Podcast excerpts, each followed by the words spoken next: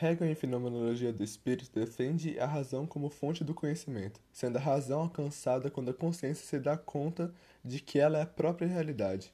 A razão, de acordo com Hegel, pode ser alcançada através da arte, via sensível, da religião, por representação, e pela filosofia, através do mundo conceitual.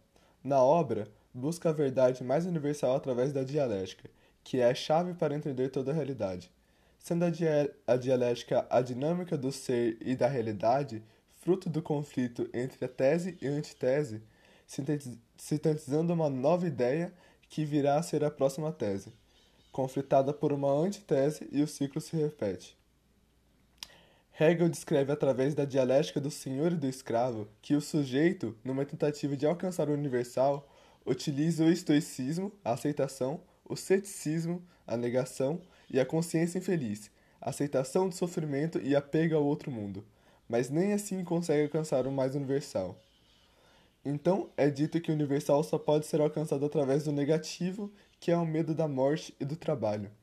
Para ele, a consciência, que é o espírito, tem três fases: a subjetiva, individual, quando o sujeito se dá conta da sua existência, a objetiva, quando adquire-se o senso coletivo como cultura, moral, direito, e a fase absoluta, que é a fase da autoconsciência, marcada por conformismo.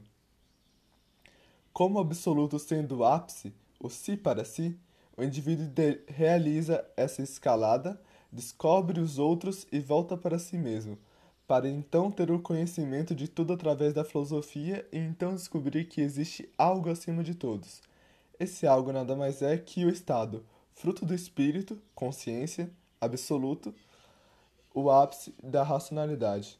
O real é racional e o racional é real.